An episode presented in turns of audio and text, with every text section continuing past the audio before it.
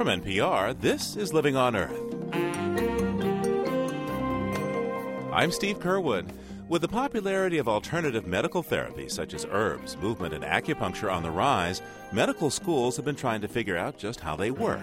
Now, the federal government is going one step further by asking alternative practitioners to lead scientific studies that may help open the eyes of physicians and surgeons. When I do aspirin, I've got a pill. I know exactly what's in it. I know the dose. I give it to you, and you take it. When I'm talking about Tai Chi, I'm trying to understand is it the exercise component that's making a difference? Is it the, the meditative component? I want to know what's important. This is the difference between the kind of things I have traditionally done in terms of intervention and what we are doing now. New science and ancient medicine this week on Living on Earth. Stick around. Support for Living on Earth comes from the National Science Foundation and Stonyfield Farm.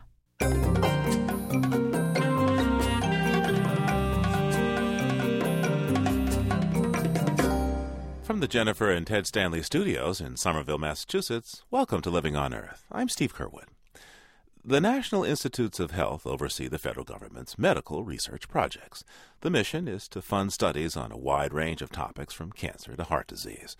With that goal in mind, NIH created a new division six years ago. It's called the National Center for Complementary and Alternative Medicine, or NCAM. The Alternative Medicine Center has funded hundreds of research projects at major medical schools, including Columbia, Johns Hopkins, and Harvard. But recently, the NIH kicked off a new program that's a radical departure from its existing collaborations. It's awarded sizable grants to two small schools that teach alternative medicine. The mandate is to lead research collaborations that could help bridge the gap between alternative and mainstream medical practices. Dr. Stephen Straus is director of the National Center of Complementary and Alternative Medicine. Here's his explanation of why the NIH decided to partner research with alternative medical schools, like those that teach acupuncture, for example. In this case, we're looking to an environment that has richer experience in acupuncture, that brings its own sense of what the most important opportunities and challenges are, uh, and helps decide what the clinical question should be and how to do the acupuncture, and then enlists partners who are experts in the research, uh, which, which they're not. Dr. Straus says another reason for the unprecedented collaboration is to challenge alternative practitioners to consider the scientific study of their disciplines. Acupuncture didn't grow up as a scientific discipline. It's an empiric process that evolved over hundreds or thousands of years. But by creating this partnership, they begin to think about the evidence base, about how one accumulates compelling information. Uh, it forces them to start thinking about teaching the next generation of acupuncturists to think critically uh, about their work uh, from a scientific perspective and not just a traditional medicine perspective. One of the developmental centers is at the Palmer College for Chiropractors in Davenport, Iowa. The other is at the New England School of Acupuncture in Watertown, Massachusetts. Peter Wayne is the lead researcher for the Acupuncture Project, and he joins me now. Peter, uh, I'm curious about how you got your start in this field because, uh, as I understand it, your education and your background have nothing to do with acupuncture. I mean, do I have that right? That's right. My uh, degree is in evolutionary biology. So, how do you get from evolutionary biology to Oriental medicine? Um, since high school, I've had two strong interests one in the natural sciences, uh, especially ecology and evolutionary biology, and one in Tai Chi, and particularly its application to uh, health and, and uh, some of the philosophy that goes along with Tai Chi. So, how'd you get mixed up in acupuncture? part of the Tai Chi training is traditional training in Chinese medicine. And, and while I was in graduate school and uh, early in my practices, I actually had some training in Japanese medicine and shiatsu. A lot of the practices related to Tai Chi, Qigong, incorporate uh, training in reading pulses and knowing the meridians of the body and understanding the basic philosophy of yin and yang. So, a big part of my training already included that. So the day comes when I gather the director of the New England School of Acupuncture asks you to lead the research department. Why did this person pick you? Well, part of it was practical. I had been teaching Tai Chi to the students at the acupuncture school for a number of years. And because of my experience in uh, Western medicine, or in particular Western science, I was asked to help develop the curriculum there. Why engage in research about uh, acupuncture? It's been around for thousands of years. Probably more than a billion people use it. So, so, so why uh, engage in research here about it? It's a great question, and uh, the different parts of me would answer that in different ways the part of me that has practiced these arts and watched my students and my colleagues benefit greatly from Tai Chi, from acupuncture, from herbal medicine, uh, believes that this is a wonderful opportunity, a, a, wonderful set of healing modalities to share with the West, and that we can benefit greatly. And we've seen it very effective in clinical practice. The scientific part of me um, has a more objective perspective. Um, it's curious why it works. It's curious if it works for all people and under all conditions. We want to know where it works best, and in some cases where it doesn't work. Tell me about some of the research that you're conducting at the New England School of Acupuncture. We're doing a number of projects, some of them that began well before the establishment of our developmental center. Some of our earlier work has been looking at acupuncture as a tool for helping with some of the paralysis and quality of life issues for people who've suffered a stroke. Uh, some other studies we're working on include the application of acupuncture for uh, moderate hypertension, and we've done a number of trials uh, exploring the use of Tai Chi in conditions such as chronic heart failure and uh, balance disorders related to inner ear neur- neural damage. What kind of results have you found from looking at uh, acupuncture and moderate hypertension? Well, those results aren't completed yet. Uh, this is a pilot study one of the things that did come out of that study was uh, the bringing together of senior researchers, uh, senior clinicians in Chinese and medicine in particular, and researchers uh, in cardiovascular disease, and to ask how you best design a trial to evaluate acupuncture that both honors the way these practices are done in clinical settings and at the same time uses rigorous science and so one of the outcomes is of this study in and of itself was a very unique design to this trial. Yeah, I, I, need to ask you a little bit more about this because it seems to me if you try to understand what people in acupuncture do and you try to put that in Western terms, you've, you, have you have got a you've got a lot of translation difficulties. Um, for example, uh, hypertension. Tell me if I'm wrong about this. Hypertension is something that Western doctors seem to see as one disease, but in, in Eastern medicine, it's not seen as one disease, right? Yeah, I think translation problem is a really good way to put it. In Chinese medicine, there is no disease called hypertension. Um, for example, in our study, we were able to pretty much categorize patients into one of five categories uh, using the diagnostic tools of Chinese medicine, and they, they, some of these categories sound quite funny. So some some patients would be diagnosed as having uh, liver fire, uh, and these patients may look like they have red face, red eyes, headaches. So the energy is rising up into the upper body. Mm-hmm. Uh, some of the patients may have liver fire with kidney yin deficiency. Others may have um, something called phlegm and dampness, generally an inhibition to the circulation system. So what's important about that is that each of these groups of patients, depending on the diagnosis, would be treated quite differently. And when you put this into a Western research protocol, do you find that in fact acupuncture has, say, more of an effect on somebody with liver fire versus somebody who has, what did you say, phlegm and dampness? Yeah. Uh, the results from this particular study uh, are not available to fully evaluate that, but that is one of our, our primary goals in that study. Let me ask you about your current studies that you're doing now in collaboration um, with Harvard Medical School. Uh, what are you looking at and why? As part of the developmental center, there are three specific projects uh, that we're developing. The first one looks at a condition of lowered white blood cell counts resulting from chemotherapy for women who are uh, diagnosed with uh, ovarian cancer. And uh, one of our colleagues at, at uh, the New England School of Acupuncture, Dr. Weidong Lu, um, who was trained in China, suggested that the research there um, would su- supports the idea that acupuncture can boost white blood cell counts. A second study is looking at young women, adolescent girls, who suffer from chronic pelvic pain, primarily related to endometriosis. So let me uh, understand what the objective is here. On the one hand, you're going to treat pain. Uh, are you also thinking that the acupuncture might help treat the endometriosis itself? We believe um, there's some preliminary evidence that one of the ways that acupuncture influences pain is by changing inflammation, and in particular that it can influence a set of chemicals called cytokinins, uh, cytokines, and we're going to be looking at the levels of, of these compounds both before and after. So, um, what happened when you approached Harvard Medical School with the idea that you do this work together? Actually, we approached each other. We both were aware of this opportunity that um, that the NIH was developing to create these developmental centers. Uh, NESA and various aspects of the Harvard Medical School, especially the Osher Institute, have a long history of collaboration. We've conducted a number of trials together. We teach at each other's institutions, and so it was a real natural place to uh, begin this this collaborative endeavor. What were some of the concerns that each side had? Do you think?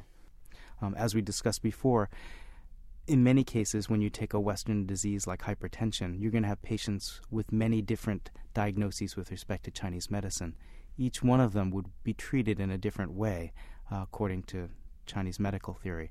And therefore, to have one protocol that meets all the patient's needs doesn't really honor what happens in clinical practice. They need to be tailored to the individual, and they may even need to change over time as the individual's constitution shifts. So then, how do you adapt the study for this? Uh, I, I, can imagine that instead of having a study that looks at hypertension, you have a study that looks at the five different Chinese definitions of hypertension. That's one of the ways. One of our researchers uh, um, has developed a very creative approach to this. Uh, we call it manualization. The basic gist of it is there's a set protocol based on principles. In other words, the Chinese medical practitioner said if they have liver fire, then the basic principle is to sedate that fire. And to do that, we would use these points in these ways. And so the rules are set out in a very clear way a priori, and scientists, both within our study or in another laboratory that want to repeat our study, can follow these rules in a very clear way. Yet the practitioners have some room to individualize the treatment to the patient. So it's a marriage between trying to have a repeatable study that someone can do in another place, and at the same time uh, allowing some flexibility. This is a good example of some of the methodological issues we're we're tackling. What do you suppose your background in ecology uh, gives you for this work? I think there's two things. One, in terms of Chinese medicine, at its heart, it's actually an ecological medicine. We've talked about you know, diagnosing people with liver fire and dampness. And, in, in, essence, Chinese medicine looks at the body as an ecosystem with elements to balance and, and processes of flow. And, and the role of the physician is to sort of tend the garden and to tend the ecosystem. So a lot of the ecological thinking that I learned uh, and the tools from that translate nicely to, to the model of Chinese medicine. The other place is that in terms of even the scientific investigation, ecology at its heart is multidimensional. Why does a certain plant succeed in an environment? And it's not because of just water or sunlight or temperature, it's some complex interaction between these multiple variables. And I think the holistic lens of Chinese medicine has that same appreciation that we need to look at multiple variables, we need to look at how they interact in complex ways, we need to look at the system and not try to always just isolate for a single active ingredient or the single factor to treat. We treat the whole person. I'm speaking with Peter Wayne, head of the research department at the New England School of Acupuncture.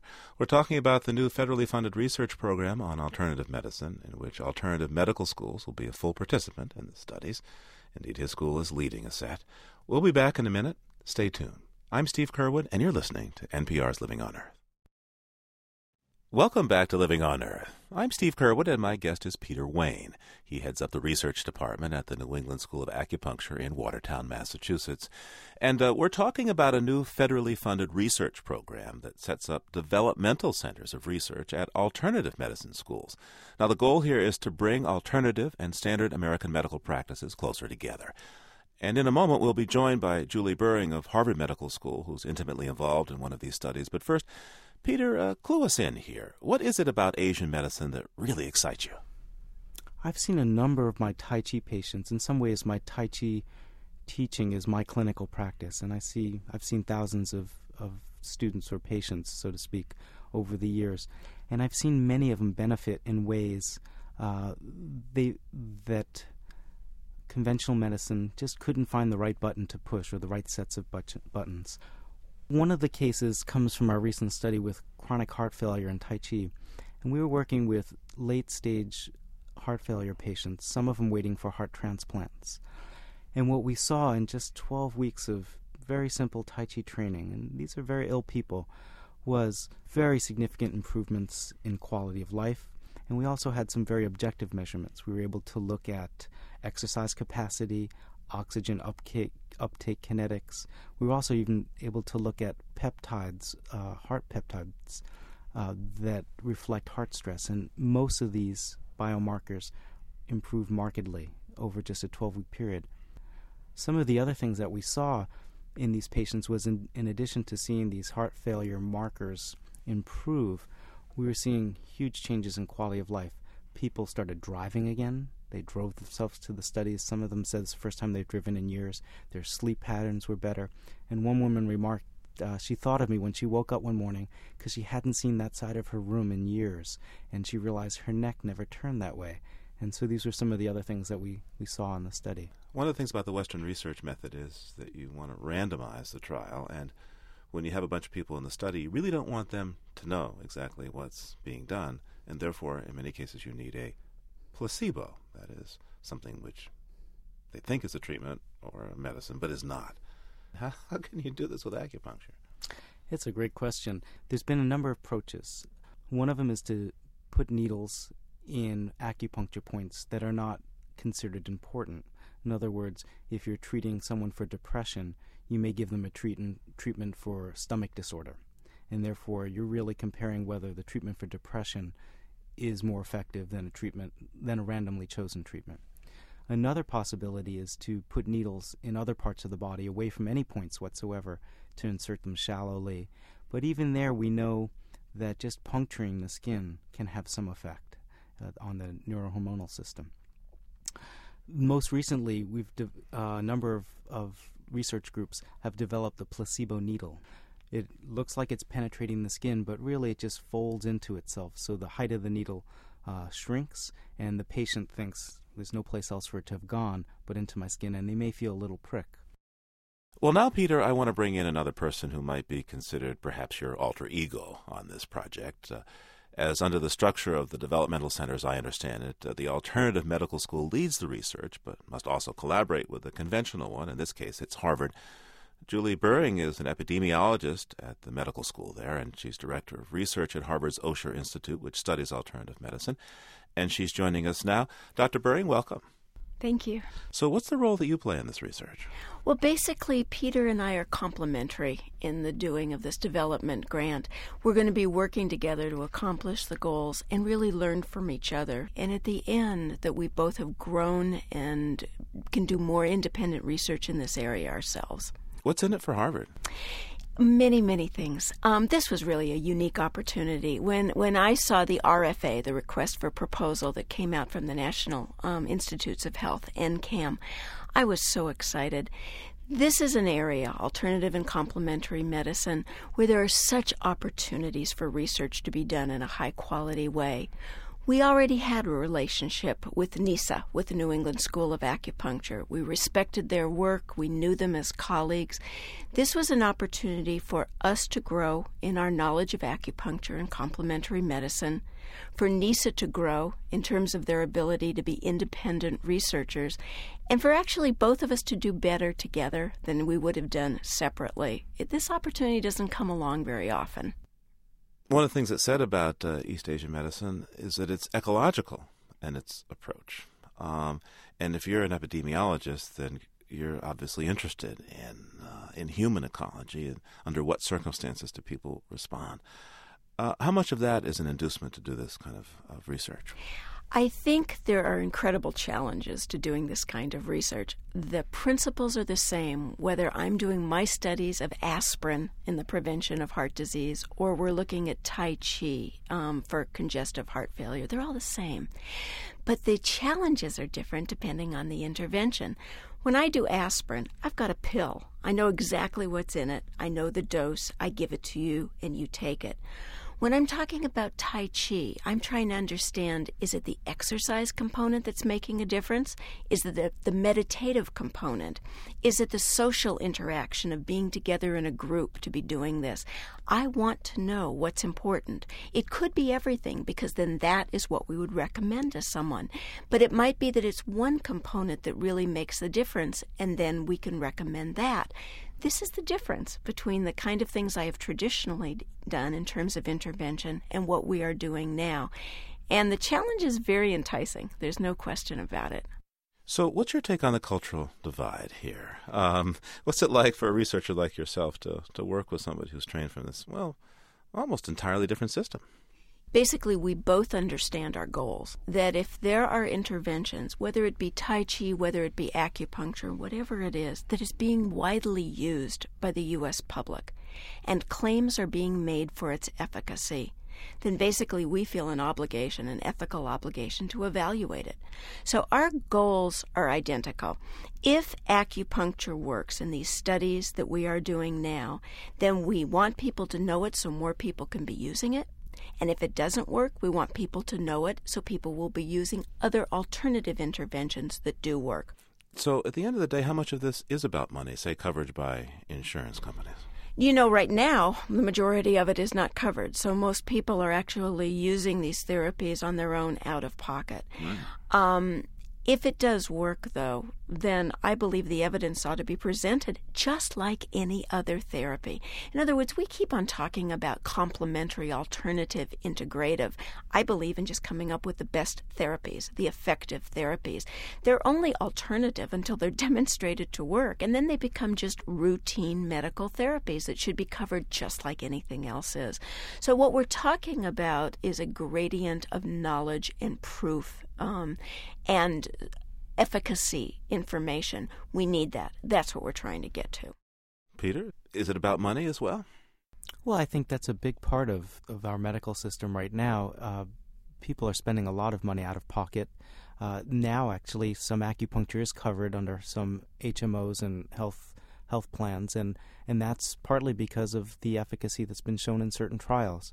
Uh, we want to know a little bit more about where it's most efficacious, where it's not, and, and to allow that industry and, and these organizations to, to help inform the decisions about coverage.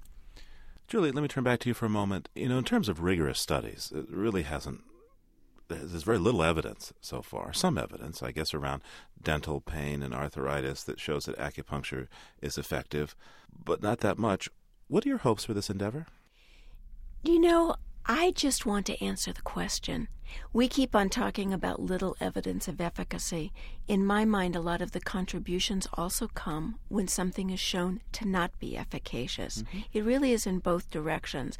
And my goal completely is to answer the question definitively that if there is something that is being used and claims are being made, I want to contribute to the either demonstrating the efficacy or clearly demonstrating that there is no efficacy or if there's efficacy, I want to show the side effect profile. Because if you're a healthy person who's really using this um, to prevent disease or a well wellness kind of situation, you want to know what price you're going to pay in terms of possible side effects.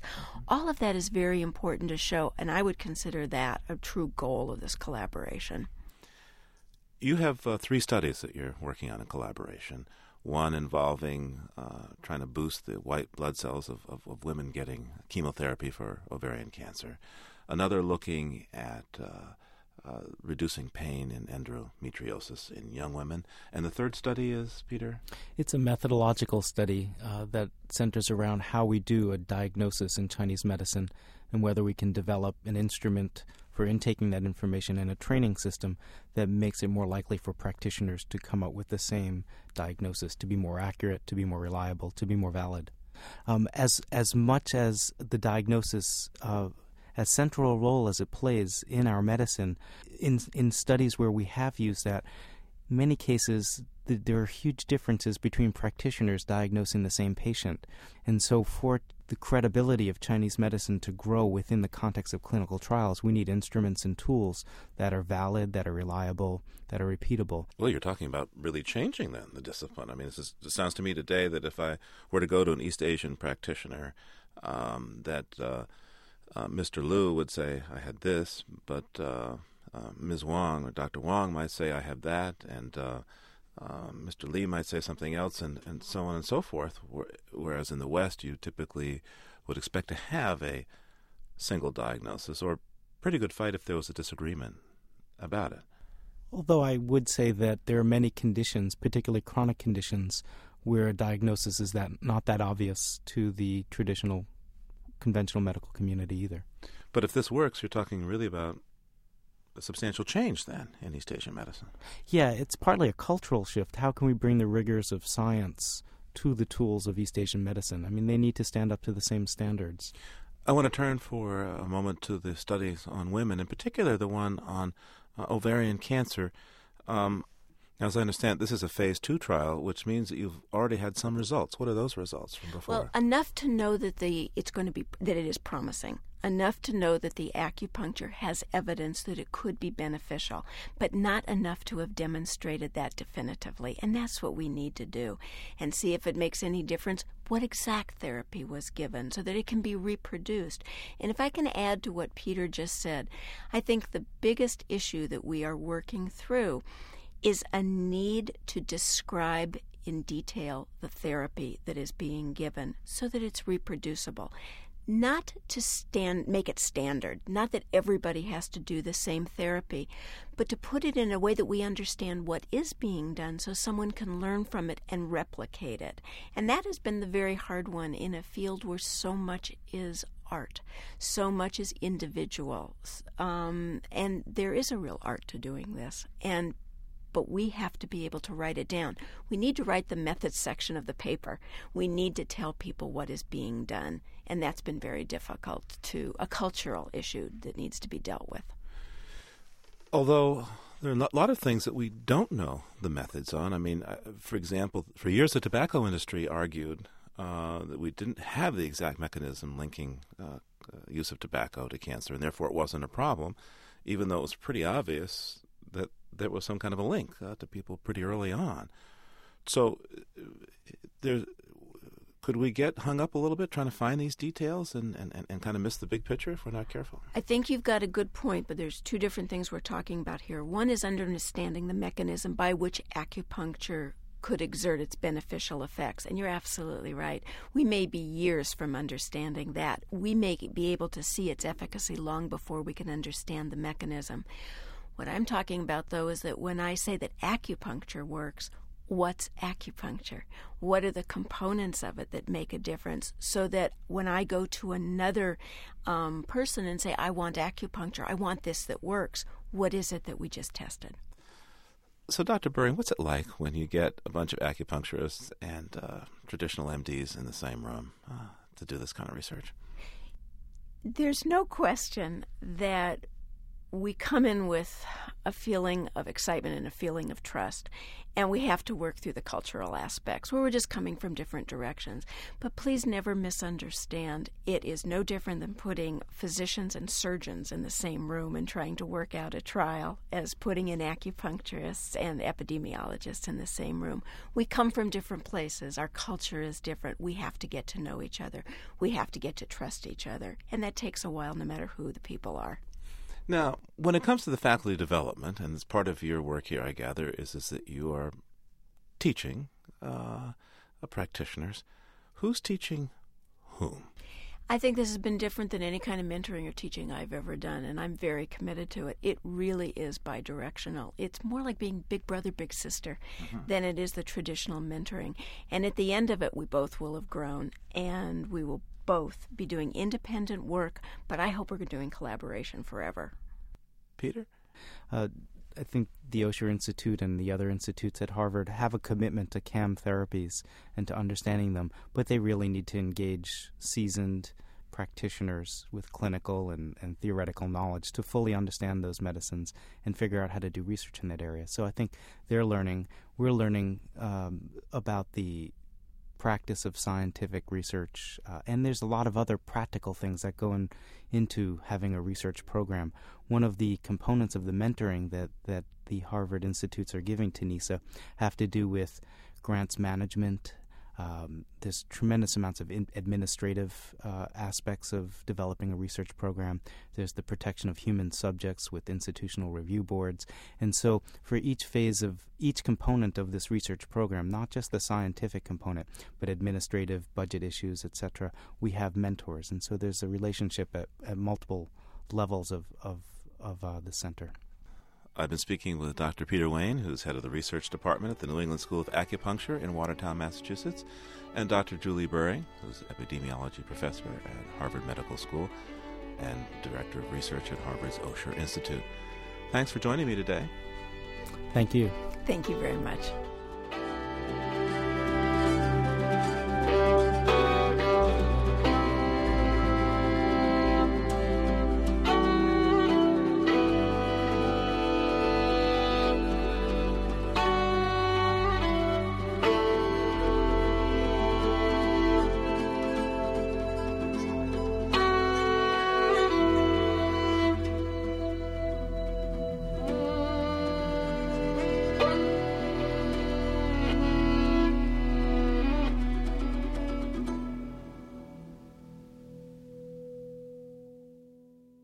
If you like hiking and adventure, if you like breathtaking scenery and the excitement of seeing big and little animals up close in the wild, then I have a last chance invitation for you to join me beginning May 1st on safari in Africa.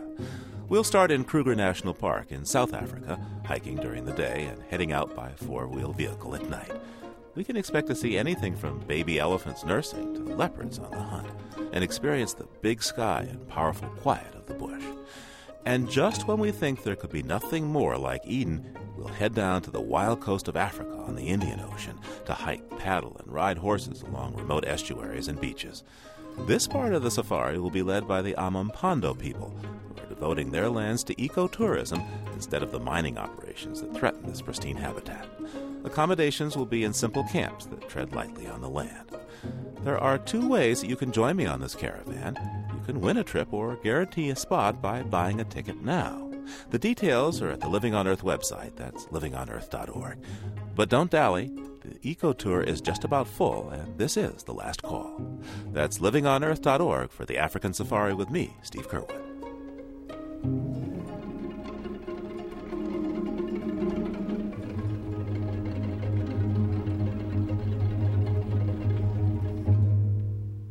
Coming up, a town faces extinction in the face of a drive to create more wilderness. You're listening to NPR's Living on Earth. Funding for Living on Earth comes from the World Media Foundation.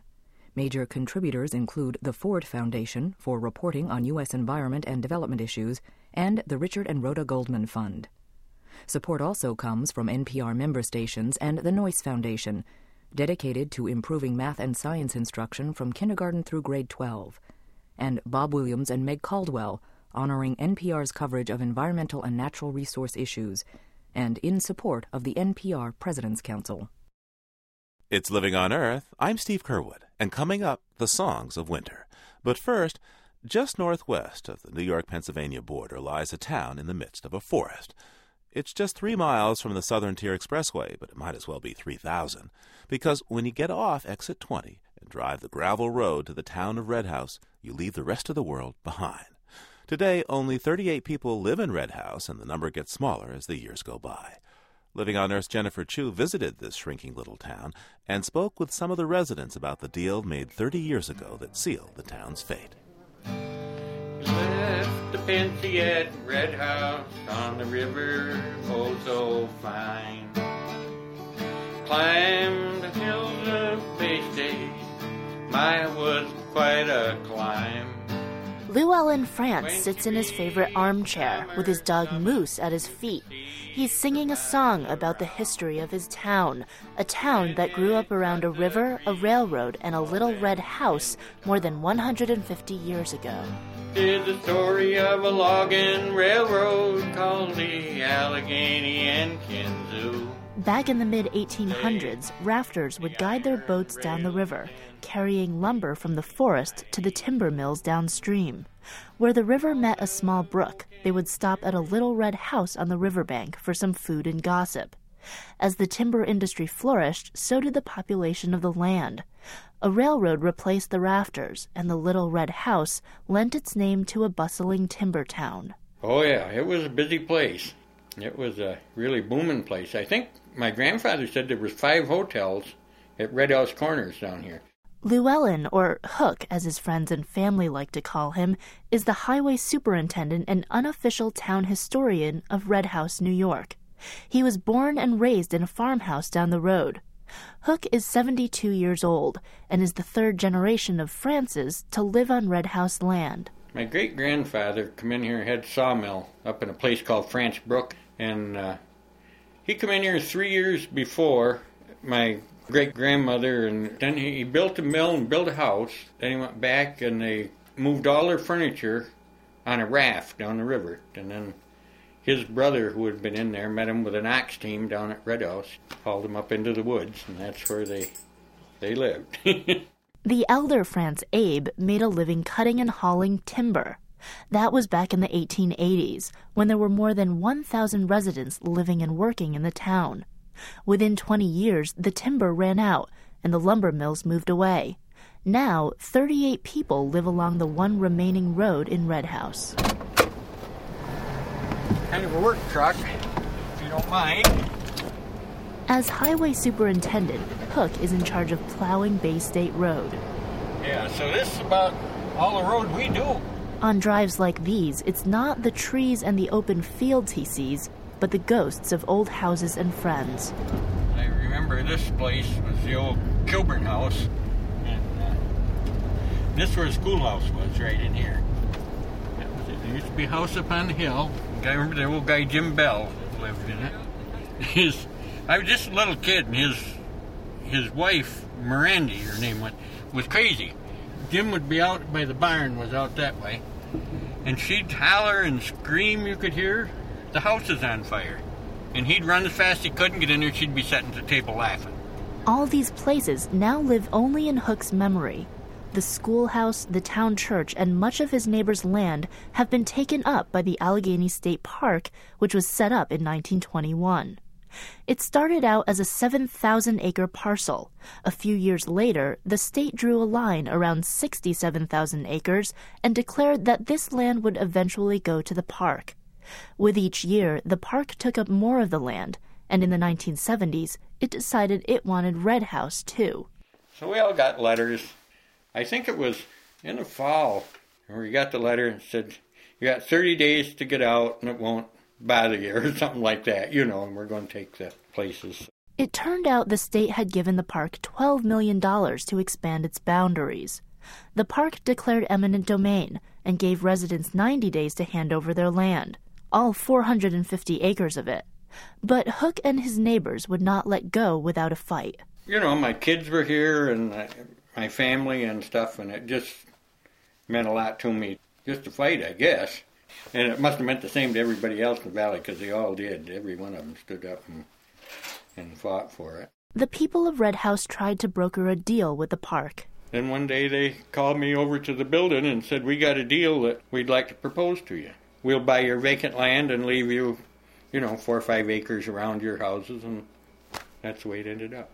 It's been more than 30 years since the deal was made. Today, the park is around 2,000 acres shy of filling its boundaries. State officials say the park is no longer putting the same kind of pressure on residents to move out. But for Hook and the few residents who are left, it's understood that the town will eventually go to the forest. He says that, in a way, it's a good thing that the park is there, because people always have a willing buyer for their land. But it doesn't make it any easier signing it away. Hook pulls his truck over and parks under a stand of hemlock trees. Nearby, an old wooden fence leans into the heavy wind. Other than that, there's not much around except dried weeds and brush. This is the old homestead where where I lived right up till I got married, and, and my mom and dad lived here, and then mom died, and then dad died in 85. Then my brother and I sold the place to the park, and afterward kicked ourselves, and, and uh, so they tore it, the park, bulldozed it down about maybe two years ago. It's like that hill up there. That was all bare at one time, and now look at it. It's all woods. And, yeah, and that's that's what happens. You just buy it and grows up to grows up to nothing. Residents like Hook feel resigned to sell their family land, either for the money or because there's no one left to leave it to. But others just can't let go, even if what they're holding on to is an empty house. No on our feet. Jane France lives down the road from Hook's place. She's the town clerk and tax collector, and third cousin to Hook France. She and her husband own two properties their own six acre spread, and next door an old white farmhouse that belonged to her mother in law, who passed away a couple years ago. And she always had eight or ten hummingbird feeders up, and she'd have like 80 hummingbirds around at a time. it was wonderful. And so now, do you ever go into the house? Oh, yeah. It's just empty. We've sold her things. It's just a shell. Nobody's there. it's up to Jane's husband, Red France, to decide the fate of his mother's house. Right now, he doesn't want to sell.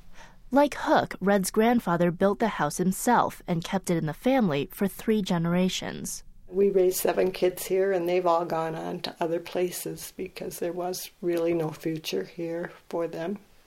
And there will be no no growth. Jane says with her children gone and having less and less money to maintain the house, it's only a matter of time before her husband's childhood home becomes park property. I guess I'm the most negative person around because other people seem to think that it will go on, and I don't know how. She says the town has changed a lot since she and her husband first moved in. Years ago, there used to be some really hot and heavy contests over who was going to be supervisor or highway superintendent or whatever. Not like you would picture a campaign, but there was a little door to door neighbor kind of thing. These days, Bay State Road is no longer a campaign trail. Red House has just enough residents to fill the posts, and for years, candidates for town council have run unopposed. I'm the town supervisor. I was the only one that would do it. Melissa Sipko has been a Red House resident since 1995. She handles Red House affairs from the town hall, a small garage and even smaller office space that serves as courthouse, highway department, and church on Sundays. Melissa and her husband, who works for the park, are the new generation of Red House. Young families who move to the area to work for the park, stay for several years, and then pick up and move on. Our property is actually owned by the state, so when we leave, we'll leave. That's it. A lot of the houses they, they are renting out to park employees.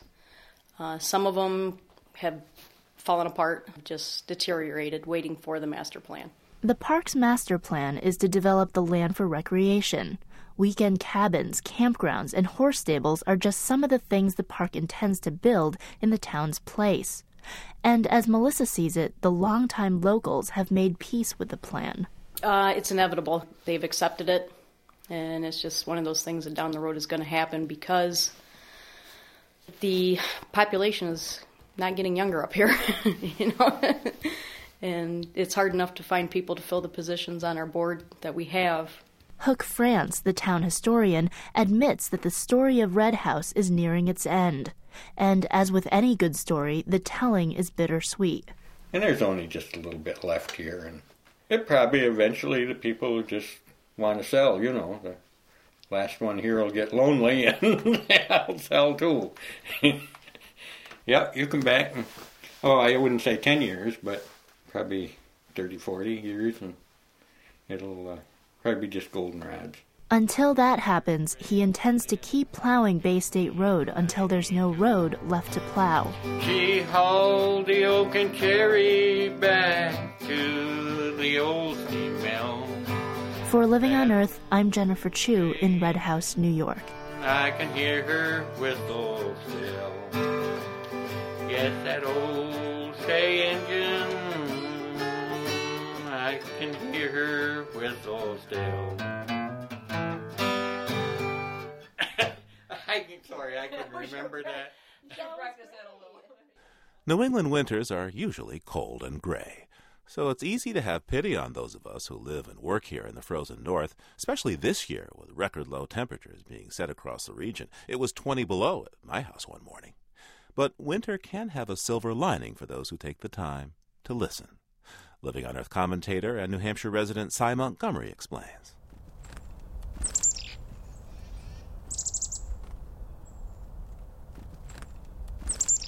At no other time of the year are sounds so sharp. The scolding winter call of the chickadee, wind howling through oaks or whispering through pines, the clarion call of wind chimes, piercing as the cold itself.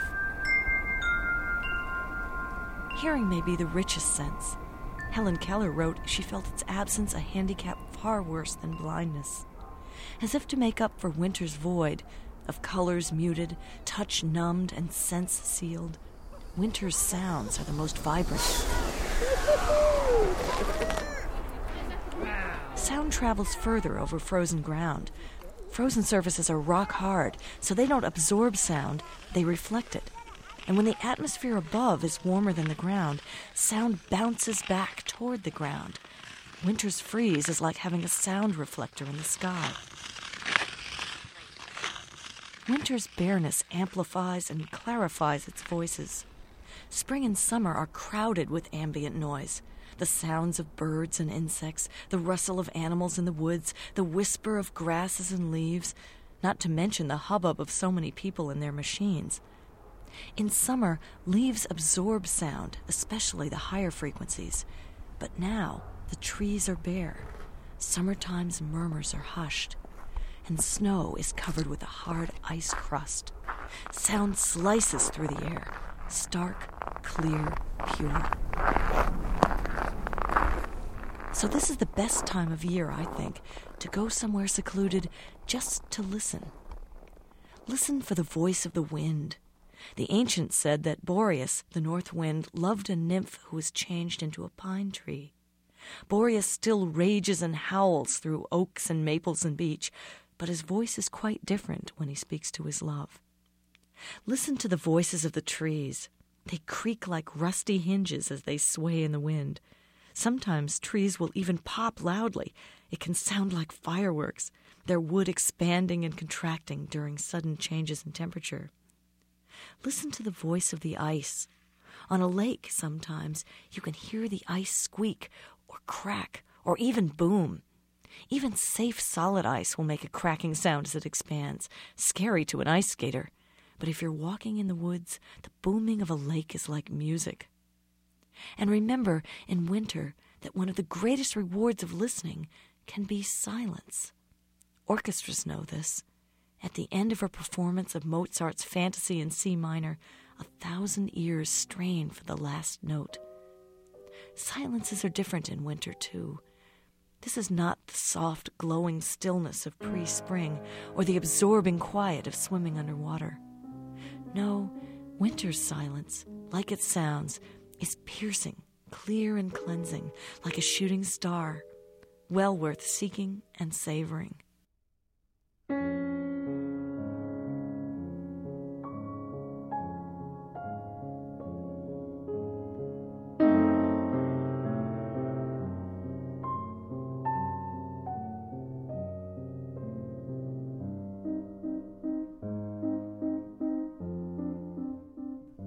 Sy Montgomery is the author of nine books, including The Wild Out Your Window Exploring Nature Near at Hand.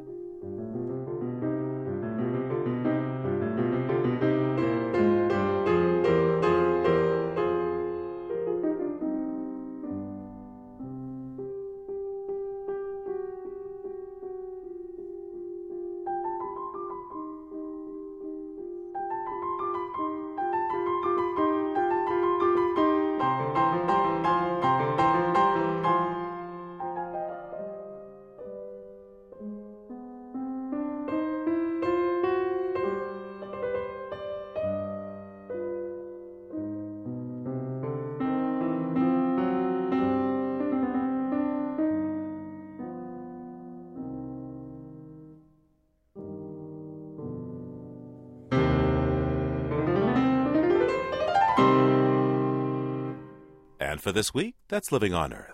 Next week, a reporter travels to the Arctic and, to her surprise, discovers that the Inuit living there have the highest known concentrations of toxins in humans, even though their diet has remained much of the same for thousands of years. These Arctic moms had seven times more PCBs in their milk than the milk of moms in Canadian cities. And it was just astounding to these people. They had no idea. The contamination of the Arctic next time on Living on Earth.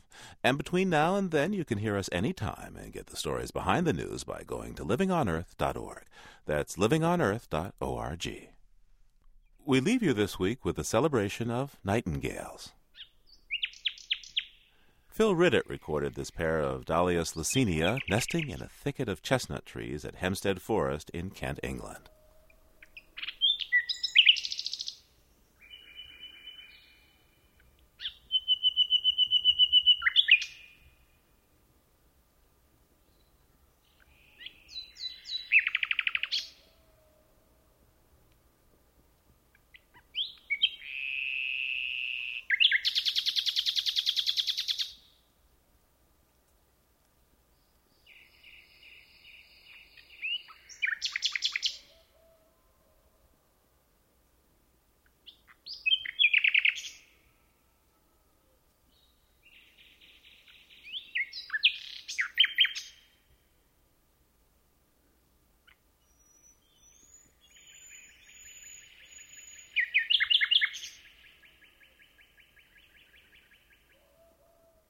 Living on Earth is produced for the World Media Foundation by Chris Ballman, Eileen Bolinsky, Jennifer Chu, Cynthia Graber, Ingrid Lobet, Diane Toomey, and Jeff Young.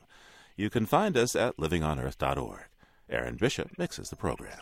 Allison Dean composed our themes. Environmental sound art courtesy of Earth Ear. I'm Steve Curwood. Thanks for listening. Funding for Living on Earth comes from the National Science Foundation, supporting coverage of emerging science, and Stonyfield Farm organic yogurt, cultured soy, and smoothies. 10% of their profits are donated to support environmental causes and family farms. Learn more at stonyfield.com. Support also comes from NPR member stations and the Annenberg Foundation. This is NPR, National Public Radio.